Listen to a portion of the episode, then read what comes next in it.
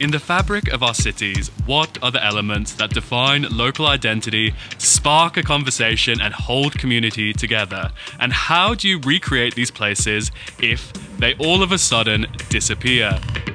On the east coast of New Zealand's South Island, Christchurch has been grappling with these questions since 2011 when a string of damaging earthquakes hit the region. The dent of the disaster is still very much apparent here, but a new generation of creatives has taken the opportunity to reimagine the city. A group of bold architecture enthusiasts are going to great lengths to preserve a strand of modernist architecture that's become known as the Christchurch style. This unique blend of British brutalism and Scandinavian aesthetics, rooted in vernacular architecture, took hold in the 1960s and 1970s and shone through a range of commercial and residential projects commissioned by forward thinking locals. Among them were the young Munro family, who had their dream house designed in 1964. So they bought a cheap piece of land and put all their money into the house and commissioned uh, New Zealand's best contemporary architect at the time, Warren and Mahoney, to design this little family house, sort of in the style of a Welsh barn. They lived here for many, many years, loved the house so much, and we were so fortunate to find it. Their intent and their optimism when they created this little home still permeates the place, and we find joy in this house every single day. Idyllic as it may seem, it didn't always feel that rosy to the current owners. The fascination with the house was set off by a copy of the architect's plan, but it was hard to see what actually remained of the abandoned home on the overgrown plot. The couple bought the house without having stepped inside. The very first time we came up here, I was pregnant with our son. I was about six or seven months pregnant, and we walked in and walked upstairs, and I just burst into tears. I really, I really didn't know what we had done, and I didn't see it, and I didn't see it for what it was. All I could see was a huge dump. Um, some of the walls were purple, half of the window sills had fallen off. There was mould inside. There was ivy growing inside the house that had wound its way through the windows. Um, a lot of the doors and windows didn't open. And yeah, I cried. The couple embarked on the painstaking restoration and managed to make the house just livable in time for their baby. But shortly after, the earthquake struck and concrete blocks popped off the recently renovated building. If we'd wanted to, we could have got the house written off from an insurance point of view, and from a financial point of view, that could have been quite lucrative for us. I mean, it never even occurred to us not to repair it. Right from the first day, we were hell bent on getting it repaired and working out how we could do that. And, and, there were a number of times that we had to fight quite hard. The interior of the house, the floor is made of brick quarry stones and um, they slumped quite a lot. And one of the repair strategies that was put forward was to actually lift the entire floor and replace it with a modern tiled floor. Um, and we had to go to some lengths to get them to use some technology that meant that we could just pump up the existing floor and re-level it without removing anything. Every single part of the, the process involved decisions like that where we were offered something more modern and more contemporary and, and up to code and we had to fight to sort of keep things in the original state they were. It wasn't a fun experience, but we're really glad we did. And we feel now we've got a house that is going to be here for another 100 years.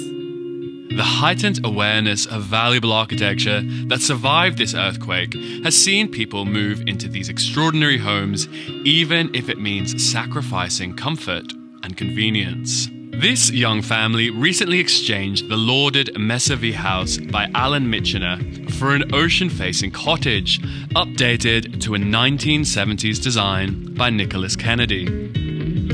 When you're living in a house that was designed in a different time, you obviously um, have to alter the way that you live slightly, and so you compromise in some ways. The Mesavie house, for example, is a huge amount of glass and it's all single glazed, and potentially there's some people that wouldn't want to live with that, especially in the Christchurch winter. You figure it out as you live in the spaces, and I think here, you know, we've got a lot of doors and windows that open out to different sides of the house. So when it's really hot, you know, it's learning like what we best open to get that kind of passive ventilation and things.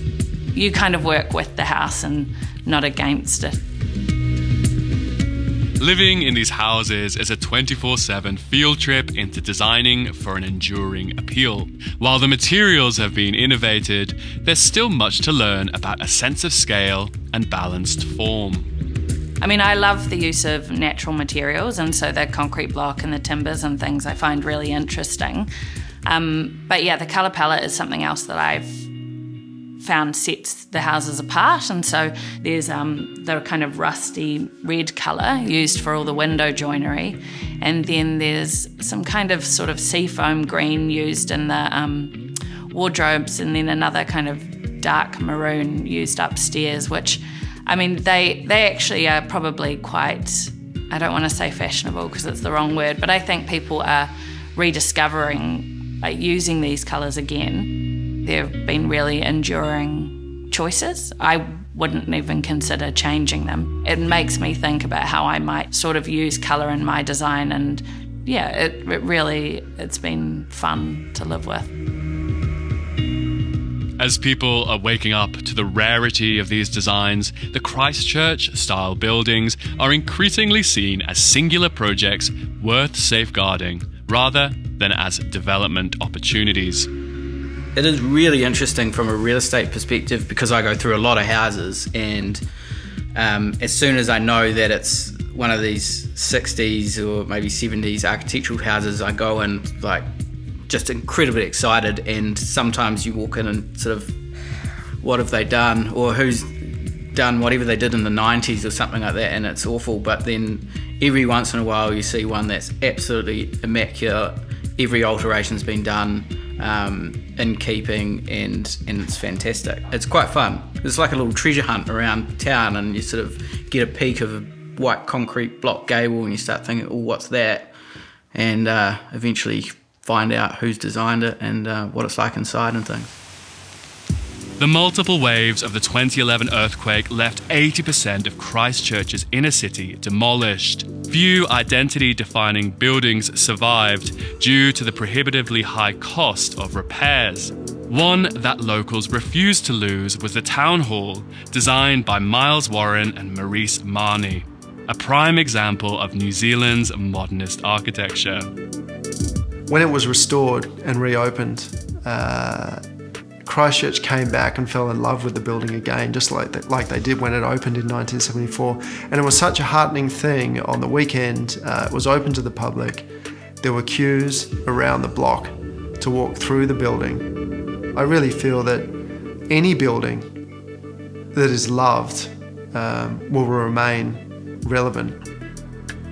A beloved example of this belief is the office of a young architecture studio, PRAU Limited. The three strong team have made it their mission to return the space to its original beauty, as imagined by David Allen in the 1970s. The basic idea for the studio itself was to strip the building back and really highlight those architectural elements from the era. So show off the, the construction, show off the concrete block, rip back all the, the suspended ceilings and expose the concrete ceilings. I've always admired this building and always thought it was fantastic. So it was like when the opportunity came up, it was so good to do something to the building and have our practice in there because it sort of it fits with what we do and the kind of architecture we want to produce. From lovingly restored homes to progressive designs that echo the Christchurch style, the city is finding a renewed confidence and pride. While much was lost to the earthquakes, they did make Christchurch reconsider how it wants to be known. It's notoriously been pretty conservative and pretty stuffy, I guess. And then the earthquakes sort of allowed, as bad as they were, allowed sort of people to re sort of think about how they wanted the city to be and how they wanted to live. And it's getting to the stage now where it's starting to get like you're seeing some exciting things happen. And um, yeah, it's, it's, it's really nice. It's nice to, to be in a location that you can actually sort of add to that and push ideas, I guess. Yeah.